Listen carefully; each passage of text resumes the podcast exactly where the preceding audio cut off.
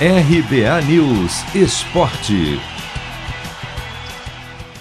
Dois jogos abrem nesta sexta-feira a nona rodada da Série B, que pode ter troca na liderança. Ambas as partidas começam às sete da noite, no horário de Brasília.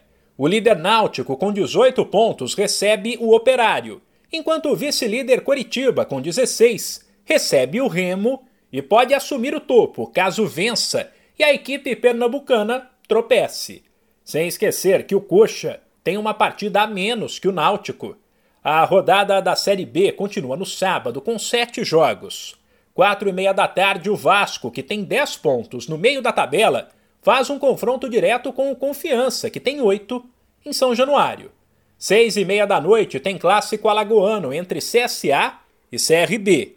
Às sete, o Cruzeiro, que saiu, mas continua colado na zona de rebaixamento com oito pontos contra sete do Remo, primeiro time do Z4, tenta se afastar diante do vice-lanterna Brasil de Pelotas na casa do rival, enquanto o Sampaio Correa recebe o Londrina.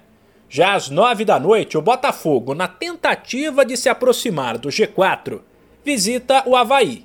Por fim, às nove e meia neste sábado, tem Vitória e Goiás, duelo entre o terceiro pior e o terceiro melhor time da Série B, e o Vila Nova contra a Lanterna Ponte Preta.